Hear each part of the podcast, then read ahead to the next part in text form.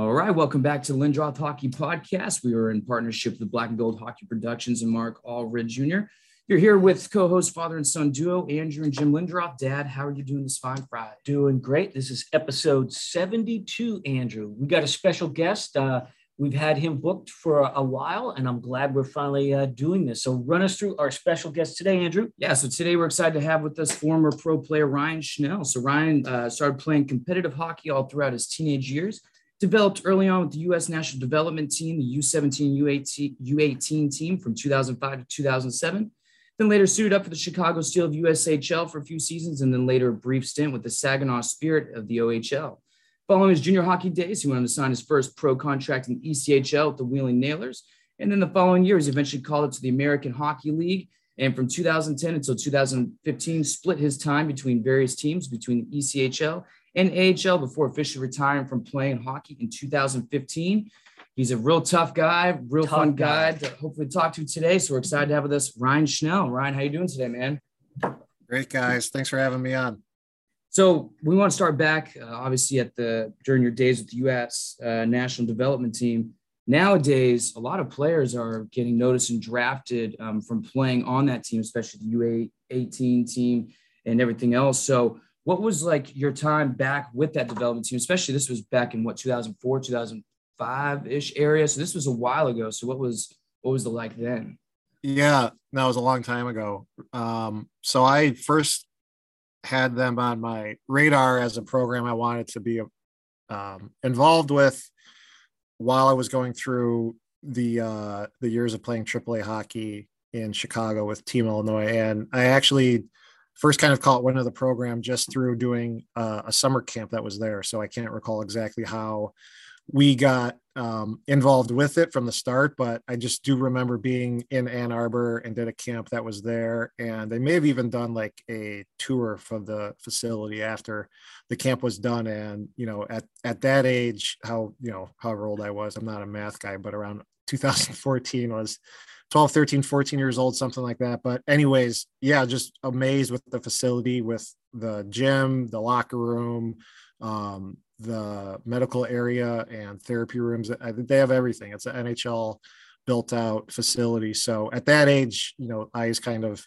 light up and think wow it would be amazing to be here. So i I, I do remember kind of making it my goal at that time that that's where I wanted to be and knew, you know, at that time they had so many guys go through the program already that were on their way to be Hall of Fame NHLers and you know premium premium players that moved on to play D1, D3, and um, yeah, that's where I wanted to be, and I focused on doing anything I could to get there, and ended up you know spending two years there, and it's um it, it was it was a lot of different things once I got there. You know, you go in and you are so focused on um, so many different things, right? You're moving from your family, you're doing classes at a high school you've never been to, meeting people that you've never been around um, really ever before, different coaching staff. So everything's brand new, you know. And then you're also going there as well. I'm the best person from Chicago. I'm the best defenseman from Boston. I'm the best goalie from Texas, whatever. So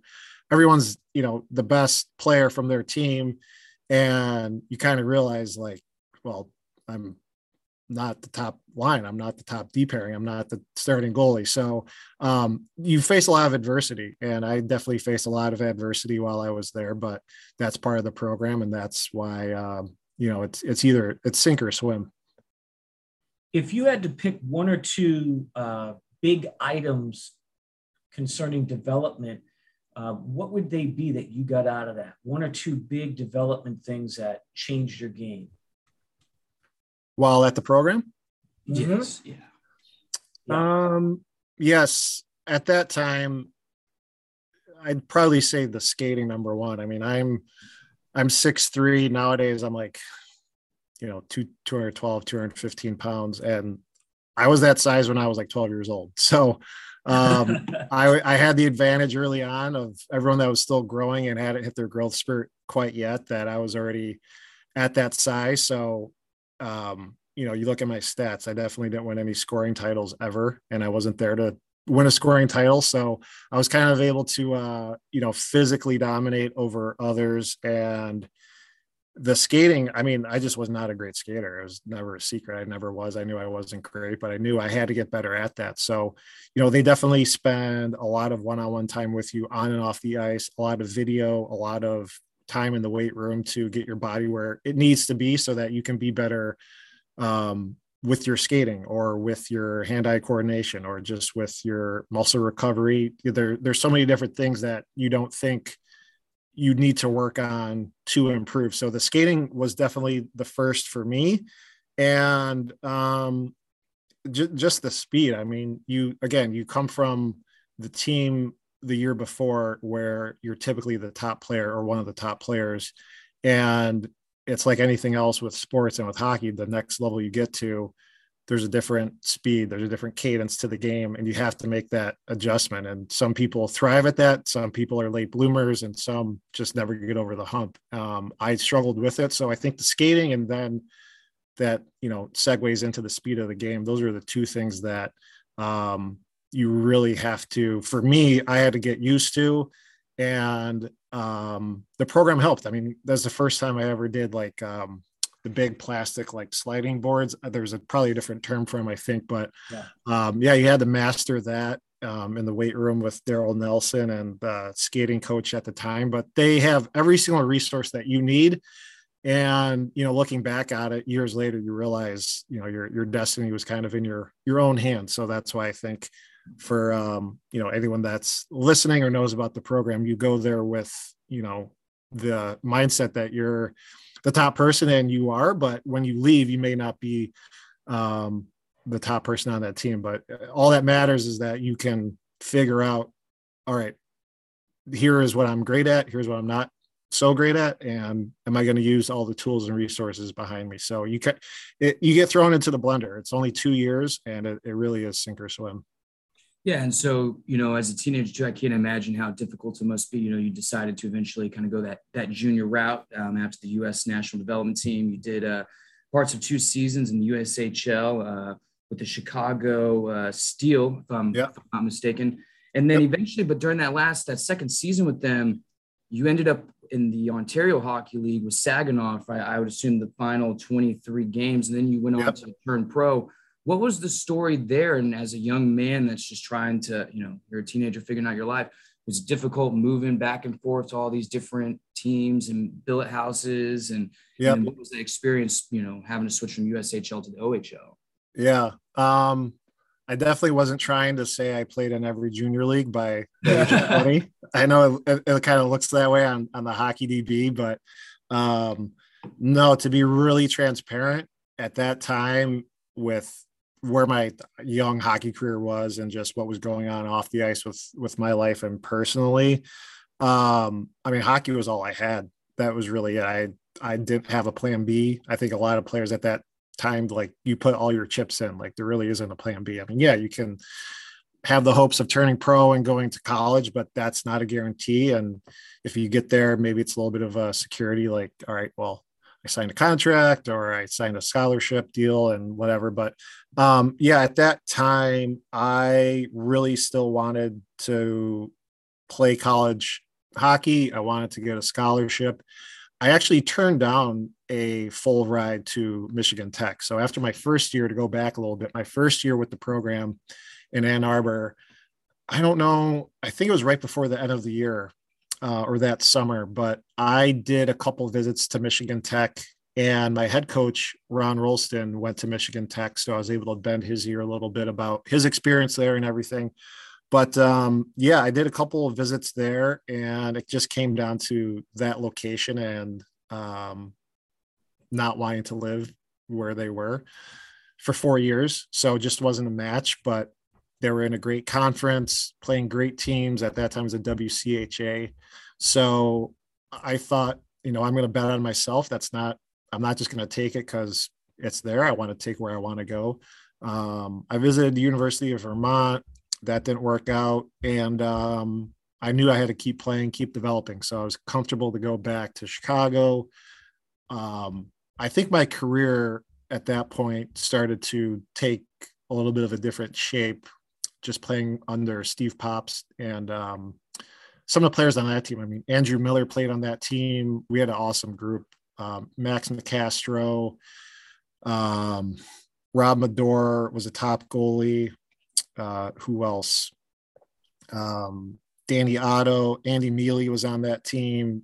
Um, just a lot of great players. But during that season, uh, the second season I came back, I kind of knew, you know, you're, you're always on the clock in your hockey career at some at some point um, every year. It's a little different, but at that point, I knew, all right, if I'm not going to get a scholarship, like, well, what are my other options? Because I don't want to just throw in the towel. So it also became clear to me during those years that you know dropping the gloves and sticking up for my teammates and you know using my strengths which is obviously physically something i could really um, use to make a name for myself and i did.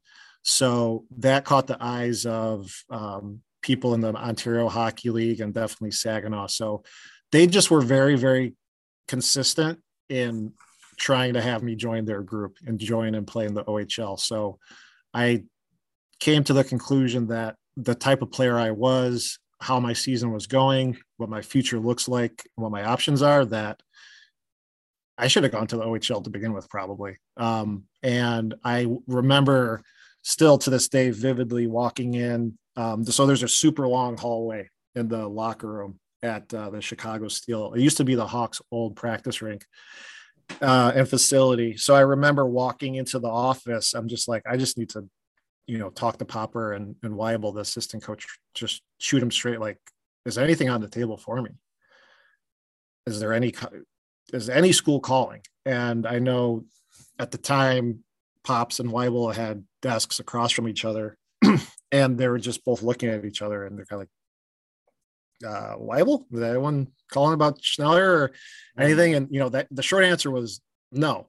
And they shoot me straight and they both basically said, you know at different times directly and indirectly like you should definitely go to the to the group in saginaw. So i, I kind of had my mind made up before then but i think i needed their validation and um know signal from them to say that's that's definitely the best move for you. So and it was i mean i went to saginaw played would you say like 23 24 25 games fit right in. I knew guys on that team. It was not far from chicago. I got to live still in michigan which obviously familiar with. So yeah, it was perfect. The stars kind of aligned for me there. And I really realized after a couple games and going through the playoffs, like I should have, you know, it's easy to look back and say I, I should have sure. done this, should have done that. But I think the program served its purpose. But I think, you know, being the player that I was, that I became, the OHL was better suited um, for my game. And um, so, yeah, I know that's a super long answer to a short question, but um, yeah, it really just came down to wanting to, you know, keep keep the dream alive, right? So, yeah. so you keep the dream alive. So, bring us through the story of your first pro contract with the East Coast League, ECHL. How did that come about? And yeah. uh, and and how did you feel? I mean, uh, I mean, it's a big deal when you turn pro and you sign a contract and the team wants you, and this is what you're going to do for a living. Bring us through the whole story of that. Yeah, I mean, it, it really kicked in the gear.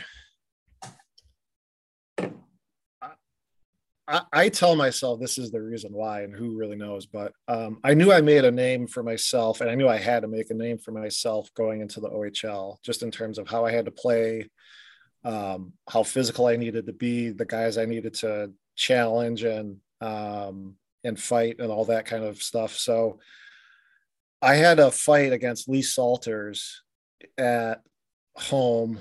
I want to say it was game two or game three of our playoff round with them. And uh, it was the longest fight ever. It was like two and a half minutes or something crazy.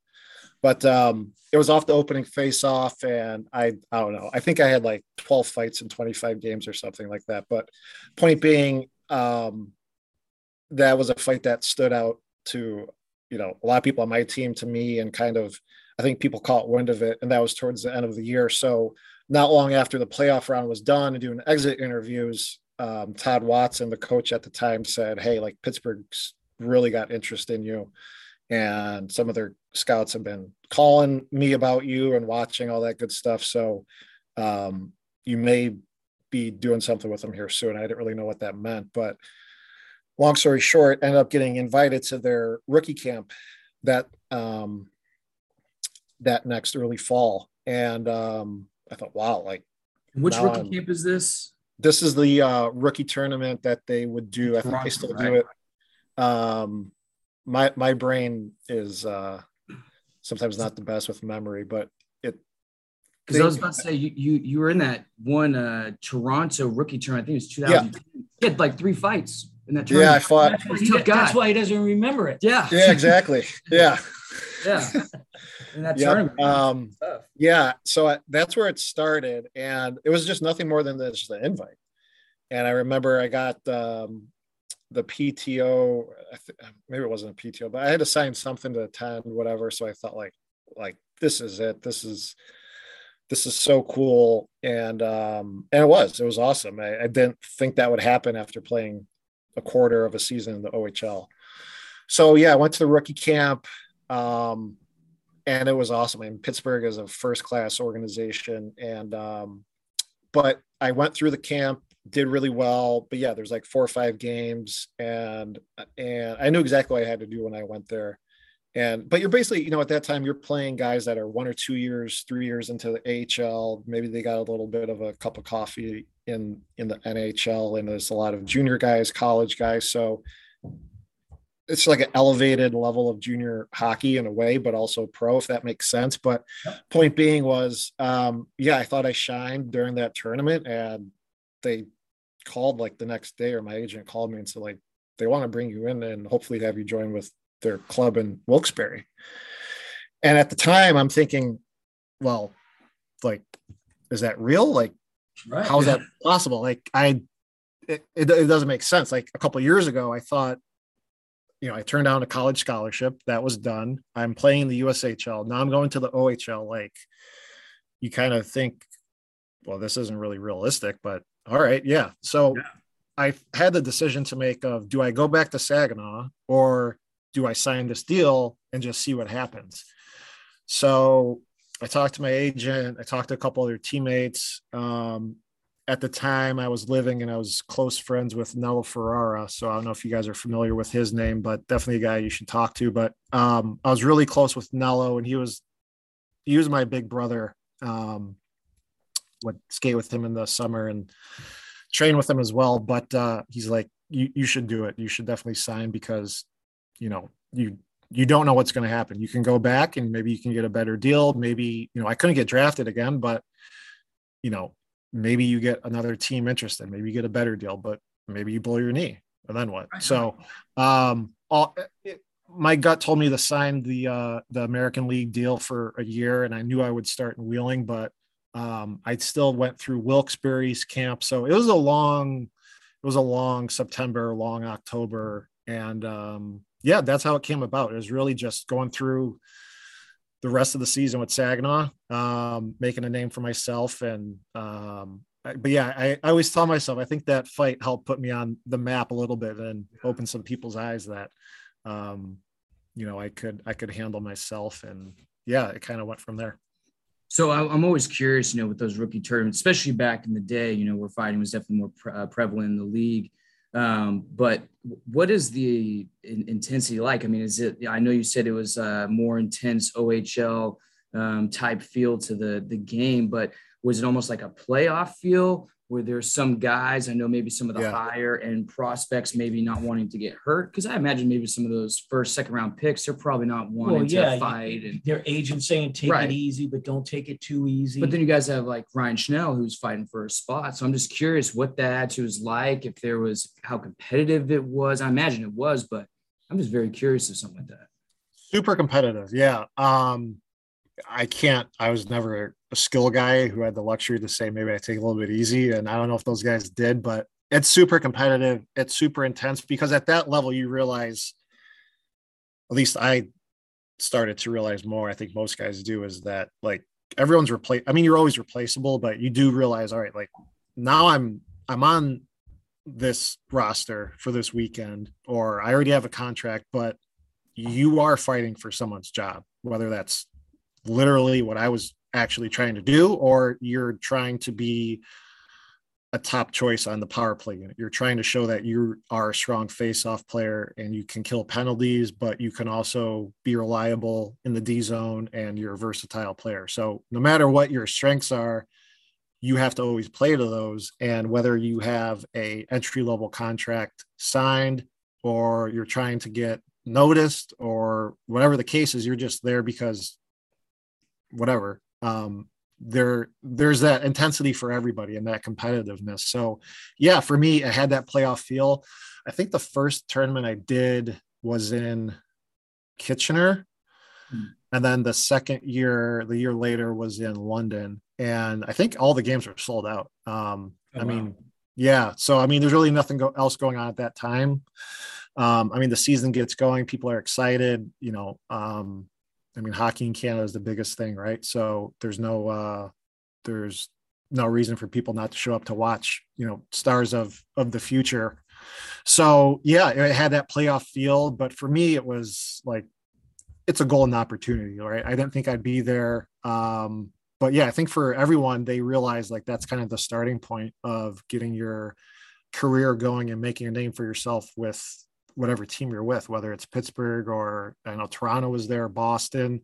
Mm. And yeah, it's um it's just that moment where you know that's kind of the beginning of your pro career or you're asked to go back a year or two after playing and they want to see you know is this guy a leadership person is he going to make guys comfortable is he going to welcome people to the team for the next week and a half or two weeks is um you know how is he going to play back to back games now is he going to use his experience? Is he slacking off even though last year in the American League he, you know, he didn't dip. So it it's it's really no different than the regular season. You're always being watched and graded and um and that sort of thing. But yeah, it's super competitive and it, it goes by fast. I mean, you play four or five games in I don't know, a week or something. Oh yeah. wow, jeez. So I want to fast forward then to your first pro year in the ECHL yeah, you wasted no time. You knew what your job was. I believe it was uh, hockeyfights.com said 15 fights. That was your fight card that year. One of the names I saw that I continue to see year after year, though, um, Ryan, was you fought Brett Gallant a lot, or Gallant, however, however you want to pronounce Brett that. But Gallant, one of the, yeah. yeah, he's one of the toughest guys to have laced him up ever, especially in the AHL. What was that like? And did that ever get old having to fight him over and over again? No, like no. Um, every fight was different. Um, you did well too with him, by the way. Yeah. You watch those fights. Ryan always held his own. Yeah, he got him. Yeah. Um, I had no idea who Brett Gallant was, and that's not to say like anything bad, but I just I I never heard of him. I mean, he came out of I think the Q, and I think he's from Summerside. And um, the first time I fought him, we just lined up. I think it was a game like a afternoon game where all those people come from school and um, all the kids come and it's that type of game and it was early in the day.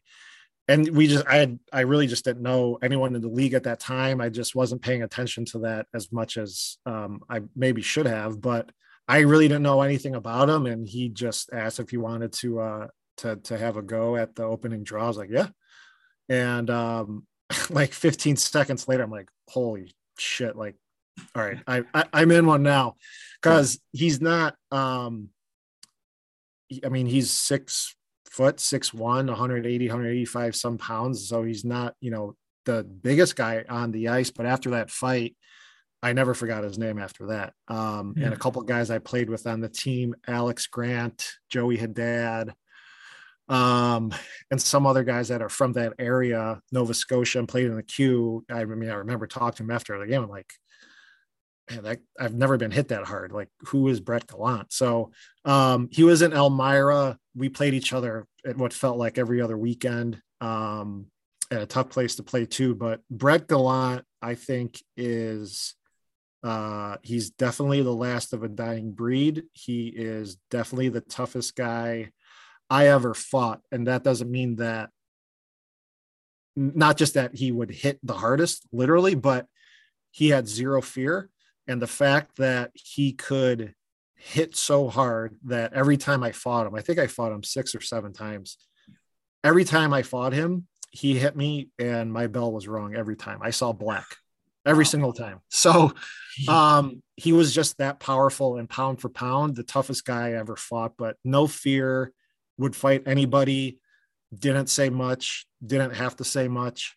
Um, I think I've maybe crossed paths with him off the ice once or twice, like passing through the hallways, and um, we always had respect for each other. I mean, we we came up through the same time, kind of had a similar career, had to make a name for ourselves in the East Coast Hockey League, but um, yeah, there it was never the same fight. I mean, I fought him. You know, you're always kind of banged up after fights, whether it's a broken nose, whether your shoulder popped out, whether you're yeah cuts on your hands. Like you're never always 100. percent I mean, maybe a few times you are, but there was one time in Wheeling I fought him, and um, I can't remember how the fight developed, but I knew that that game. I'm like, I really. I know it's going to happen, but I'm hoping tonight, like we're just not on the ice at the same time because for some reason I remember my wrist was in was in bad shape. But um, yeah, just something I think he kind of brought the best out of me because I knew after fighting him the first time and playing against him for a while that like this like he he is the guy. So if I can go toe to toe with him and answer the bell when I need to, um, that it, it's going to be a good thing if I can hold my own and um, get a couple W's on my side as well. So, but to the story there was that um, I really didn't want to fight him because my wrist was bugging me, but I did anyway.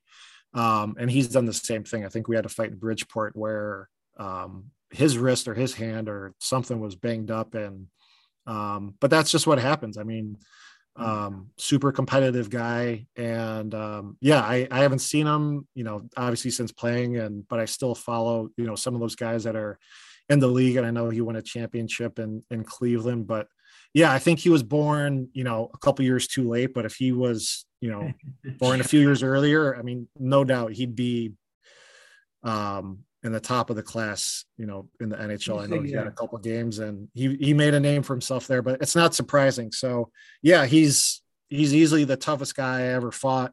Um, but yeah, he he rang my bell every single time. But um, for some reason, I wanted to uh, to keep squaring off against yeah. him. here's another here's another old school guy that uh, that that we know, Cody Bass. You had a yeah. him towards the end. Kicked his ass too. One of the last ones. That well. But but that eh, right you know, hand. Ryan, you know, we're the fans sitting in the stands drinking a beer and eating a hot dog, getting fat, right? Yeah. So yeah. we always thought before we started the podcast, it was always be about it's winning or losing a fight. But then when we talk to all the players that actually do the fighting, it's you'd want to win, but it's more about, like you said, it's about showing up and it's about going toe to toe. And even if you end up getting knocked out, uh, it really doesn't matter because you stepped up where a lot of players wouldn't. Is that how, when you played, that's the way the enforcer guys thought, or was it different? Yeah, I mean, you don't want to get embarrassed, right? Like, right, Right. um, you don't want to get hurt. I mean, yeah, it's um, it it um, it's something. Yeah, you don't want to get embarrassed. You don't want to look like you're hiding an injury or you, you're you're not engaged in it anymore. And um, but yeah, I mean, you want you want to obviously win the fight, but it, it just all kind of depends. Like there, I guess there's no like blanket answer for you, but yeah, like fighting Cody, I think that was just like, hey, you want to go, right? Like there's no backstory, there's no feud, there's no whatever. I mean, sometimes it just happens where both guys have a reason to engage, just maybe because it's the fact that they both, you know, want to have a fight that night. And that's just kind of the reality of it. But and that's I think why you see less and less fights that are you know they seem like they fell out of the sky almost right so um and that doesn't mean it's bad or wrong or it's a wasteful fight there's always meaning to it but yeah there's those cases or there's cases where you know you really do need to um, grab a hold of somebody to answer for a hit or a slash or whatever the case is and um but yeah you you always want to show up and if you're challenged you want to answer that challenge but the one thing I learned that I think I had a hard time learning early on playing and going through um, Wheeling and Wilkes-Barre was just the timing of the fights, right? So, you know, are you picking your spot? Are you being smart about it? Did you um, you know, like there are so many times where someone would cheap shot me or there'd be a scrum in the net and I'm just seeing red and I black out and go into, you know, psycho mode. But it's like, hey man, like we have a power play now. Like you didn't need to face wash that guy or cross check him because now it's even. And you know, there are times where I didn't recognize that, um, and I, where I should have. So there's kind of that learning curve to it where you, you know, you're, I'm a tool to the team, right? I'm not a tool that's going to be used to put the puck in the net every single night. Um, I'm there to help shift momentum, um, make the rest of the guys play bigger and feel bigger on the ice, um, and do what I do. But part of that too is learning, you know, when to use um, fighting or being physical or intimidating guys the right way and the right time. So yeah, there's um there's a lot of different things that that go into it. Yeah, you definitely want to win. You definitely I don't think anyone goes into fight wanting to lose. Um you definitely sometimes aren't like 100% engaged um every single fight for different reasons, but you know, um I think a lot of guys would say like once your gloves are off or once you know that you're you're about to be in one, you you can't hear anything. Um, if you do, you're I mean, you can hear something, but it's definitely nothing but kind of yourself talking to yourself, getting ready to to go to battle. But yeah, everything else kind of zones out, and um, you definitely definitely don't want to get hurt. But um, I think if you fight guys that would fight, or if I thought I would go into a fight being feared, like that's that's where you can get into trouble. Like you know, it's okay to be you know, I was scared of guys, right? Like I was intimidated. Or guys I fought, like I fought um, Joel Rechlicz, who's a monster, and you know, was I uh, I wasn't scared to fight him, but you know, I had a little bit uh, of hesitancy there. But I think that's good. I think you know anyone has that at some point. No one's going. Not every guy is going into a fight where there's um there, there's there's no fear or something there. But um yeah, there's um there's uh, a lot of fights I can recall. So there's a lot of different stories I can share if you guys want. So I want to bring up fight strategy a little bit because when I was watching some of your fights, and one of the things I noticed, like you had just mentioned uh, Reckless, who uh, is known for throwing that left hand southpaw, can throw both, but one of the other ones that you fought, uh, you did pretty well against. But I want to ask fight strategy, and two, it's kind of a two part question, but you fought Jay Rosehill, who, if yep. everybody remembers Jay Rosehill, he was Toronto and Flyers, tough guy, made a, had a cup of coffee with those teams. But uh, when you're fighting a southpaw, I always notice the righties, they they end up, it's like a disadvantage for them. And, and it's like watching Luke Schenn fight um, on Vancouver every time. You know, those guys are desperately holding on to that left arm. If they just get that left hand free, it's over. So, two part question How did you prepare to fight southpaws if you did it all?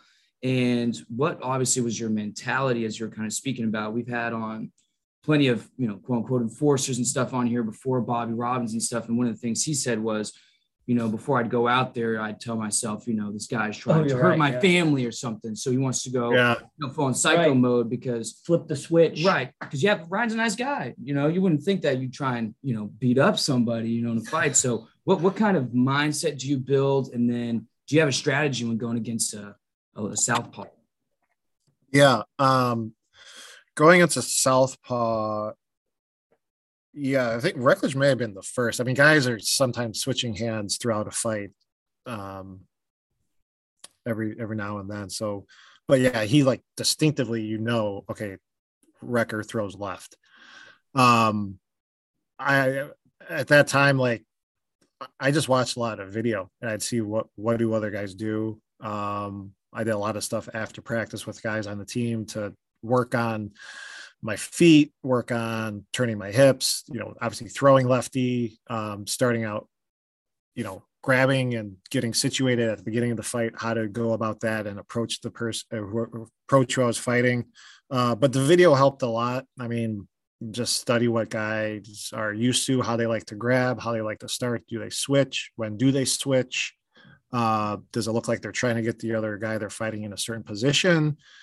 So yeah, they're like the whole you know science lab goes um, goes behind it, and you try to dissect it. So I did that. I watch a lot of fights, um, like every other day, if not every day. Um, would watch the same fights all over to just try to learn it and study it because you know at some point you know you're probably going to cross that guy's path so if there's any advantage you want to have it um my approach would be like with Wrecker, I know in that fight it was a long square off and I knew that he's just going to let it fly. Like I can't control his left arm to where it's inusable. So uh, I either go in lefty as well or I just say fuck it like i'm just going to go toe to toe and it's you're right you're you're open with each other. So his left is coming and my right they're you're meeting at the same side of each other. So i mean yeah you say a prayer you put your head down and um, just keep wailing away i mean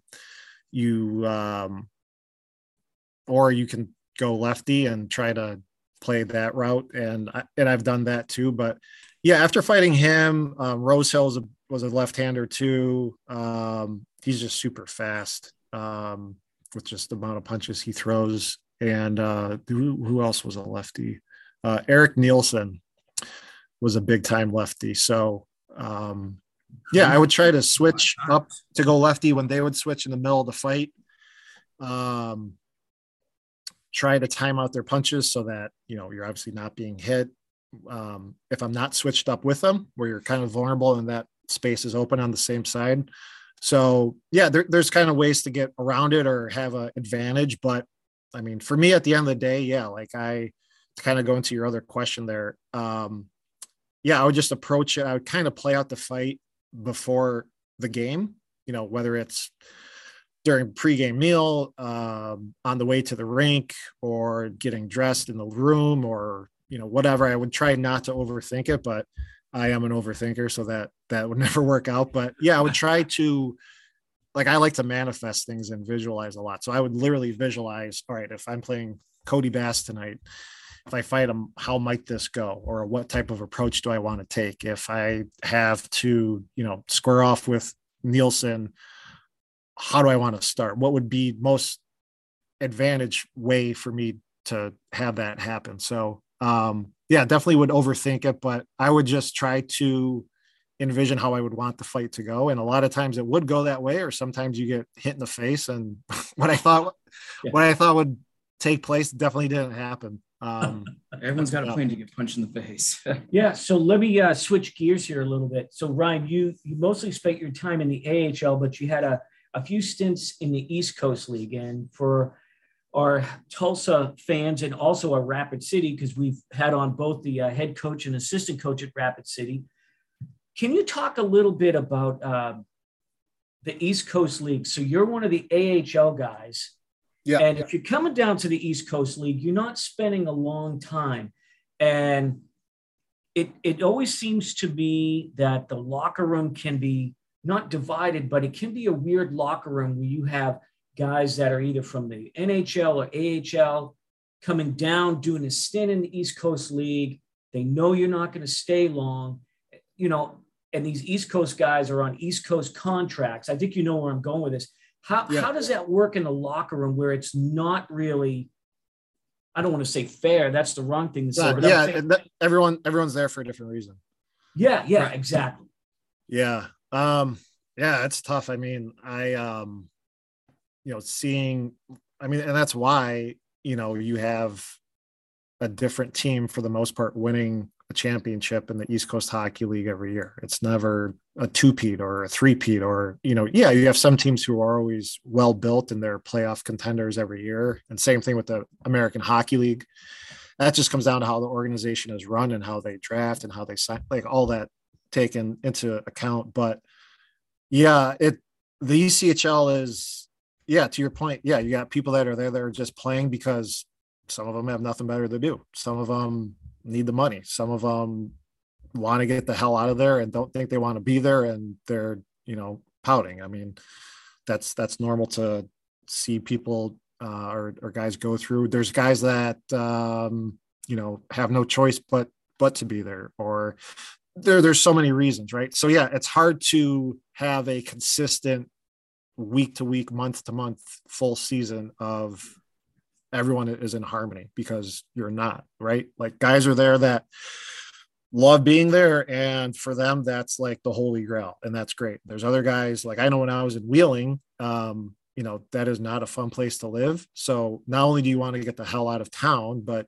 like i don't want to i didn't you know sign this contract to play in the east coast hockey league when you realize like all right well you got to find a way to get out so that's on you but yeah you don't want to be um i don't want to be at that level for good you have some guys that don't care you have some guys that you know the, everyone else is there for a different reason so it's hard. It's hard to have a team where everyone's humming along um, and pulling in the right direction because it's kind of it's kind of like a landing spot and a launch point, right? right. So, um, and AHL is kind of like that too, but it's different. And um, so it's hard. I mean, you know, some guys are there for the full season. Some guys are there for literally a day.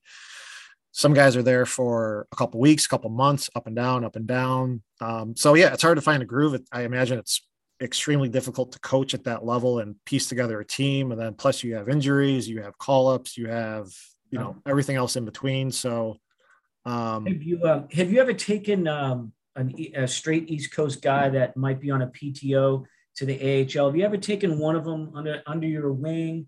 Uh, just to, you know, I mean, that's a big deal for the, some of those East Coast guys to get called up, even if it's for a game. Uh, have you ever taken any of them? It's kind of like, hey, welcome to the to the AHL. It's a different league, uh, a lot of you know a lot of highly skilled players. Um, what was your experience with some of those guys just being called up for a few games? Yeah, um, they must have thought I mean, they hit the lottery. Yeah. um, yeah. I mean, I didn't consider myself an AHL regular until probably my second season with St. John's. I mean, I you know, I was up and down for the first three, four years and then felt I found a home with St. John's and then going to Rockford, which ended up being my last year. So it really wasn't until Rockford um, where I think they're affiliated with the Indy Fuel at the time. And there were some guys that were called up and down that either it's their first year or they were kind of where they're in the spot where I was a couple years ago. Um, and they're going up and down. And it's, yeah, I mean, as you get older, right, it's easier to read um, with hockey, read the room and read the players and kind of understand um, guys' behavior or their mindsets. And towards the end of the year with the Ice Hogs going into playoffs, um, I was, I don't know if I'd say I was mentoring the guys that I was with, but yeah, um, definitely trying to keep them positive and motivated to let them know that like there is a purpose to why you are here. It's not just because you know you're you know fun to talk to, you have a great personality, and you can you know um, tell a good story. Like you are there for a reason, and people are making the decision for for you to be there. Um, and I didn't probably realize that till a couple years after playing, but um, yeah, you kind of you know there's no one in particular that sticks out to me, but yeah, I do recall trying to be um, optimistic and show value to the players that were either just starting their career with um, me and Rockford and they were in Indian coming up or just signing on and joining the playoff run and skating um, in the practices or being part of the black ace group or whatever. Um, like there is value for them. So I just try to say like, Hey, like I've seen crazy shit. You never know. Like you may get into a game. So, um, yeah, it, it, it really just comes down to leading by example. So if they like, they only are going to follow those that are ahead of them and um, have gone through that experience before and have more of a pedigree in their career, right? So if I'm going to half-ass it and willy-nilly it in practice, and they see I'm not playing, well, what kind of example is that? Right. And if I'm going to do that, well, why am I going to be there as well? Like, if I'm not playing, I I only bring so much value, and it's not on the ice during a game in the playoffs. So why why am I here anyway? Right. So um, and then you realize, well, th- I'm there for the reason to to help them. So yeah, you um want to help in any way you can, but that was kind of the extent of it. I really didn't play long enough. You know, if I was still playing now and I had years and years, it may be a little bit of a different story. But at that time, it was only my sixth year. We're going to ask some lightning round questions, and this uh, you don't have to answer quickly, or you can, meaning like you could just say a name, a place. But if there's a story, feel free. Uh, and and sometimes when we do this, we get the most out of our guests by just doing the lightning. Right. So Yeah. I'll start. Okay. Go ahead. Yeah, who was it. the who was the defenseman out of any league that you played in that was the strongest guy meaning the guy that you had trouble moving in front of the net that he was just a rock and you're a physical guy Um, I don't know about toughest to move, but Patrick Weller on Hershey was a huge individual. I hated playing against him because he was so big. He was really strong. Um, fought him a few times, but yeah, he he sucked to play against. was it was it uh him standing his ground or was him yeah, he's just huge. I mean, he's like six five, Yeah, six okay. five, Yeah. huge shoulders. I mean, he's he's a moose. I don't know how much he weighs. He made he was way bigger than me. Um, and he was mean. And um, but yeah, he I mean, he's a guy that played to his strengths and he was he was tough, whether in the corner in front of the net, but yeah, Patrick Weather was uh he was a good defenseman, but we had some So good as a, as, as a tough guy in the league, uh, what was the most common injuries you suffered? Was the shoulder, the hand? What was the most common from just playing or actual fights. Actual fights? Um I hear about the shoulder a lot. You don't really think about the shoulder too much. You know, all those missed punches. Yeah, I was lucky. The shoulder, I don't think I ever had actual issues with with fighting. Um, I don't know, just the hands. I got one weird. Uh, I still have a scar. I had one injury that I, I wouldn't call it an injury, but put me out for like three weeks. So I fought. Um, I think I was in Toronto. I fought someone and. I think I hit his visor or the side of his helmet or something, but on my right index finger, I have like a um like a horseshoe shaped scar right on my knuckle where the knuckle bends, and um it wouldn't. The flap was open and it wouldn't heal, so I couldn't get stitches. I couldn't like glue it. I couldn't really do anything but keep like wrapping it and hoping the skin will just kind of meet and grow back and close up. Um, but it kept getting infected. It kept reopening, and if I bend it, it would crack open. It's like, well, what the what am I supposed to do? So um yeah, I guess the hands for me, um, whether it's like you can screw up a nail and it is a pain in the ass, like just little shit like that that's nagging. And I mean, when you play and you fight it, it, it goes away, but it just the stuff that lingered a lot for me was the stuff with my hands.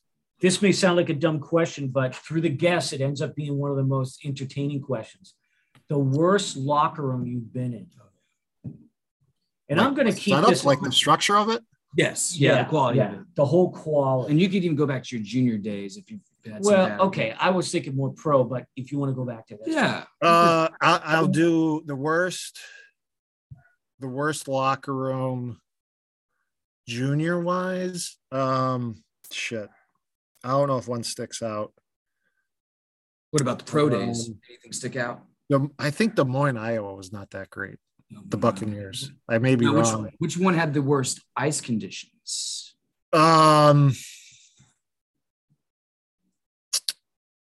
So, Des Moines, Iowa, for the Buccaneers was the worst locker room juniors. After that, pro. I mean, there were always games where they filmed Slapshot, right in Johnstown. Um, I mean, awesome place, but you know, locker room's not awesome. That ice wasn't awesome. So maybe that.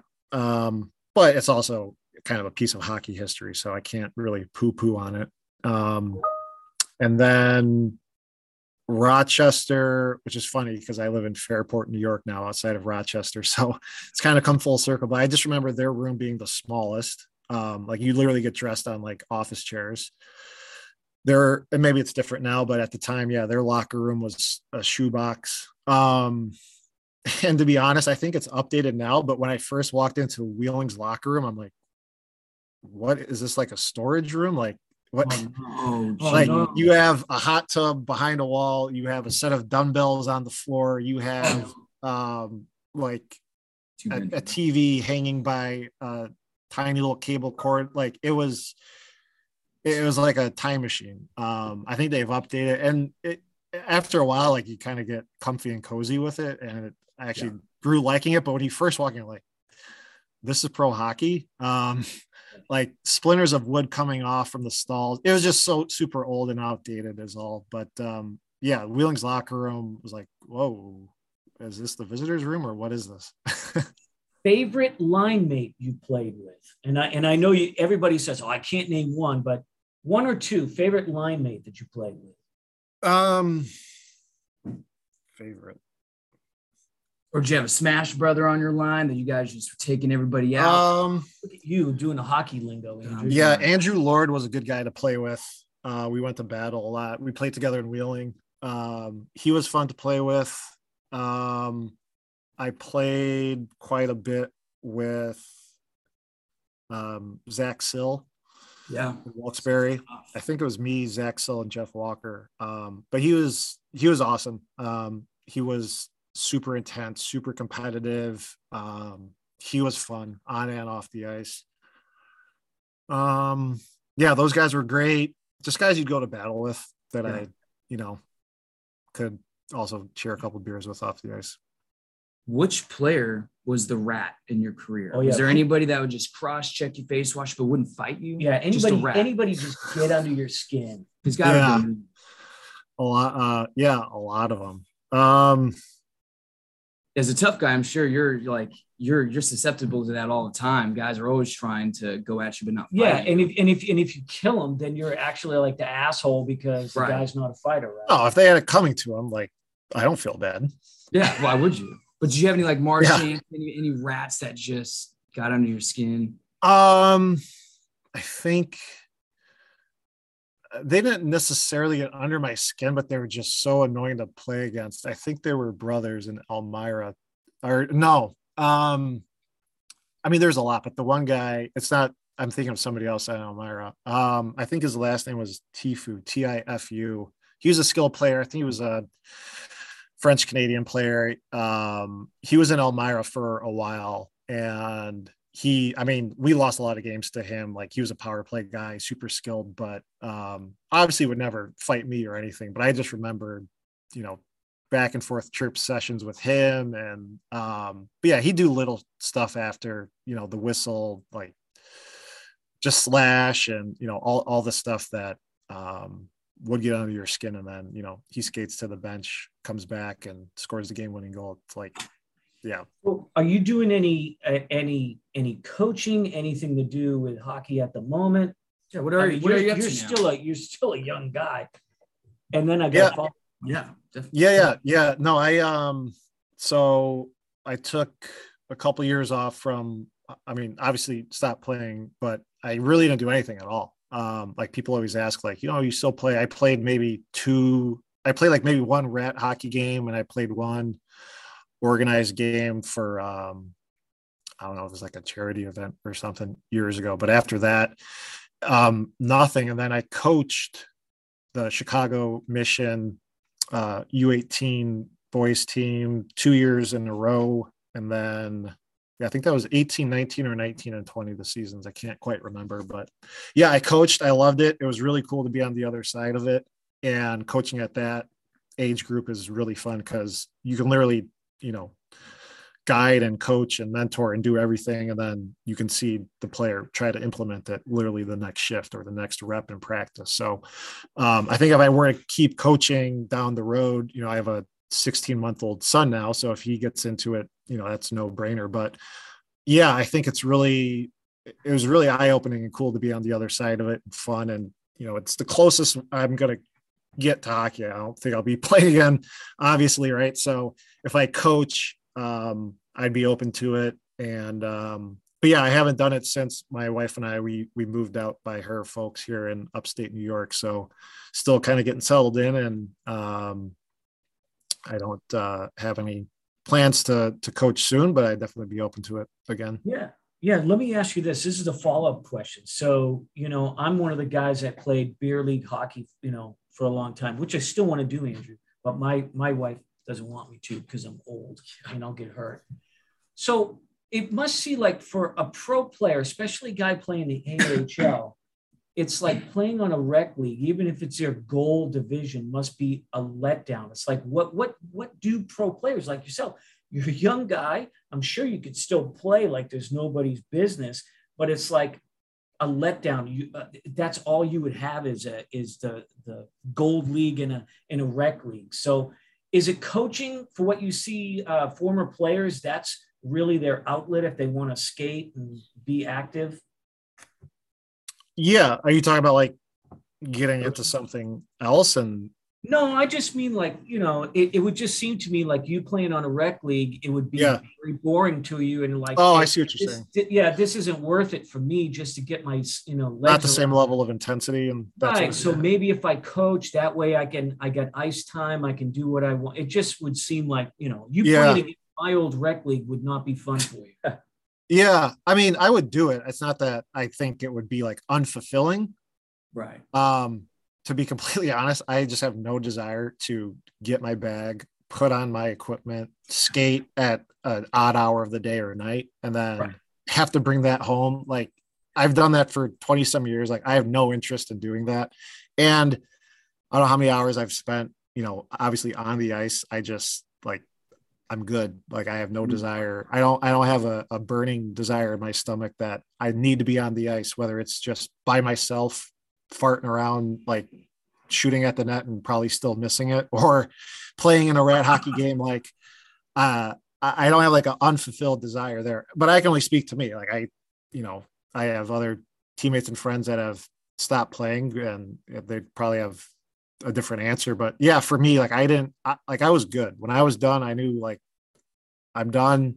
I did pretty much almost everything I wanted to do, and I had um, I had my real estate license at the time that I got, and I already had lined up something I wanted to immerse myself in, which I did. And the coaching came around with, um, um, it eventually came around with just the network of hockey people in Chicago. So yeah, but um, if I did play, I mean, I'd have fun. Like, you know, I'm not going to try and go out there and cut someone at the knees or, um, So, so, so when your kid turns six, you won't be like, uh, if you watch the Danbury Trashers thing, you start, oh yeah. you start smoking six year old kids. Yeah, body check them. So I mean, maybe I don't know. Maybe I'm wrong. Like, yeah, I mean, I still have some screws loose. So yeah, I, I could be wrong. I, I say that now, but if someone bumps me the wrong way, yeah, I may I may see red and So where, so where, where, where is your your life leading you now? You know, we, we and, and this is great because of our our older guests that we have on. Um, a lot of them have gone on and and they're kind of like, man, my hockey career, even NHL is like, man, it was so long ago. Now I've made money in either the financial industry or real estate or something else. So what are you into at the moment? What's uh, what's in store for Ryan Schnell? kid. yeah, I mean, I got the little guy at home, which is awesome. But um, yeah, I got I'm uh, coming up on six years now in a sales role. I'm account manager for a IT recruiting Okay. company that um, we actually got acquired earlier this year. So this year has been a little bit crazy with um, just the transition, but it's all been good. But yeah, I've been so I did about a year and a half and change with the real estate after my time with Rockford, and um, it was fine. But I think I needed a little bit something else. Um, long term and i didn't know what that was so i just kind of fell backward backwards into the staffing world at the time, you know, I, I didn't know much about it, if anything.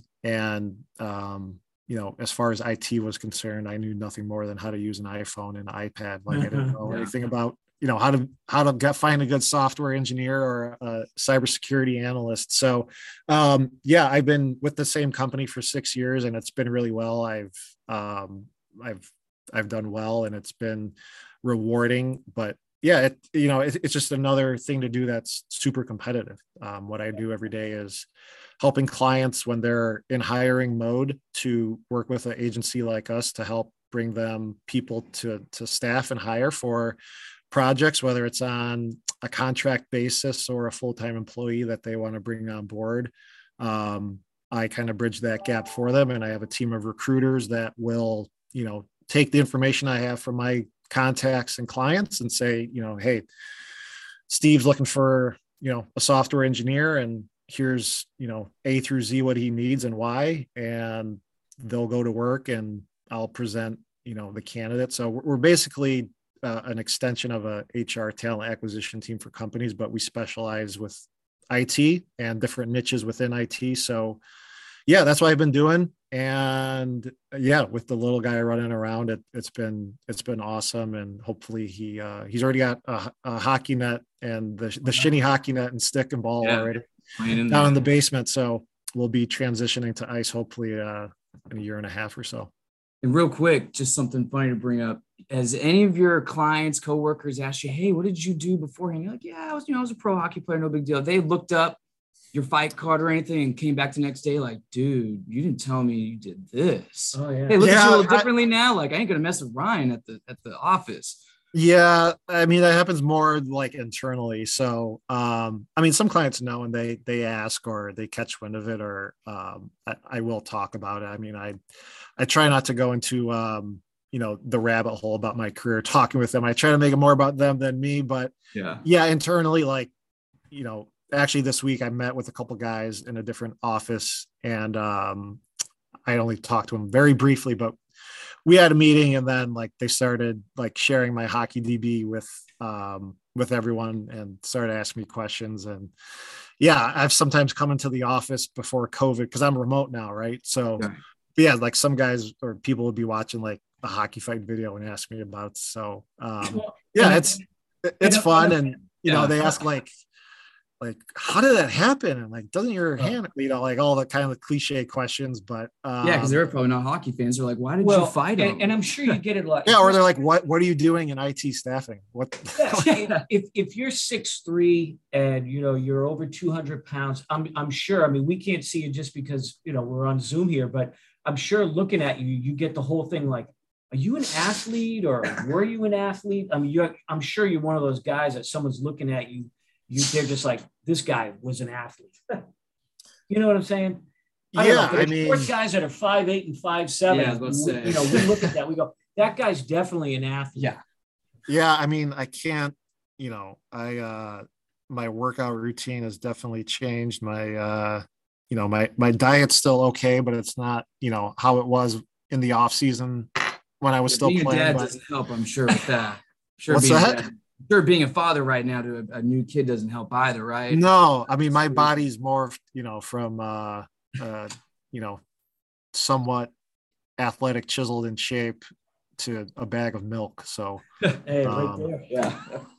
It's not uh no, I mean no one's coming up to me thinking that, you know, I just stepped off the the ice rink. But no, I I still, you know, I kind of built out a little bit of a home gym here um in my house and have some stuff to to work out three, four times a week. And Peloton and all that good stuff. So, but um, yeah, I need it. I think I, I'm trying to actually find um, later this year if there's um, a boxing. I did boxing quite a bit with my off season training. So, um, and even if I, you know, wasn't dropping the gloves a lot, I would still enjoy doing that as a training part because it's it's awesome workout and um, I like to pick that back up. But yeah, I still try to you know maintain health you know that's a big that's a big part of of life with everything that's gone on lately that's opened everybody's eyes. But um yeah definitely not the same body. My my legs have shrunk. My arms i mean they're always small. They're even smaller now. And yeah the uh the, the dad bod is trying to make it it's established. Uh, nice. it's trying to establish itself. I'm trying to keep it away. There you go. man. Ryan, we wish you all good things. We'll say goodbye off here, but officially, uh, this has been great. Hopefully, it's been fun for you. And man, we can't thank you enough. These have been uh, great stories yeah. and getting to know you and your career. Yeah, man. Thank you yeah. again. No, thank you guys both. And um, it was a great time. Hope to be back soon. Okay.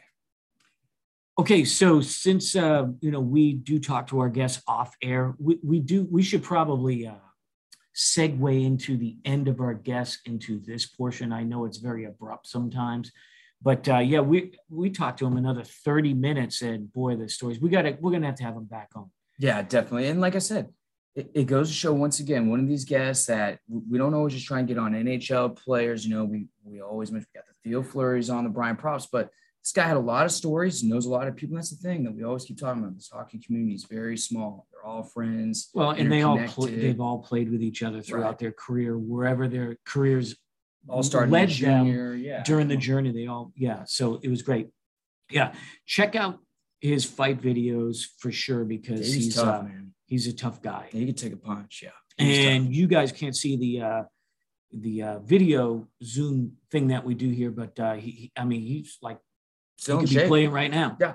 Oh yeah. Anyway, we want to give a special shout to him uh, today to say thank you because uh, he was a great guest, wonderful guy. Stayed overtime, so we appreciate him working with us on that as well. Absolutely. So, Andrew, we're uh, we'll call it a day here. We're going to release this today, and uh, we want to wish everybody uh, well and thank you again. And our uh, we're reaching milestones with the podcast as Yes. the podcast has become more um, more well known, should I say? Uh, we're beating our monthly and exceeding our monthly goals and our listenership. So we want to thank and welcome uh, any new listeners. And please go back all the way to, uh, I think we started like episode 17 with our guests. Yep. There's so many that uh, you can go back and listen to as well. And it's just been a great time for us, episode 72. And don't forget, we also want to say thank you again to Mark Allred Jr. over at uh, Black and Gold Hockey Productions. We appreciate Yes. him and his podcast channel always giving us a home for us and our guests to talk hockey. Please don't forget to go on that website, blackandgoldhockey.com, and check out all the other podcasts on that channel. They support us, we support them. And uh, with that, Dad, we want to wish everybody a wonderful weekend and Friday. Take care, everyone.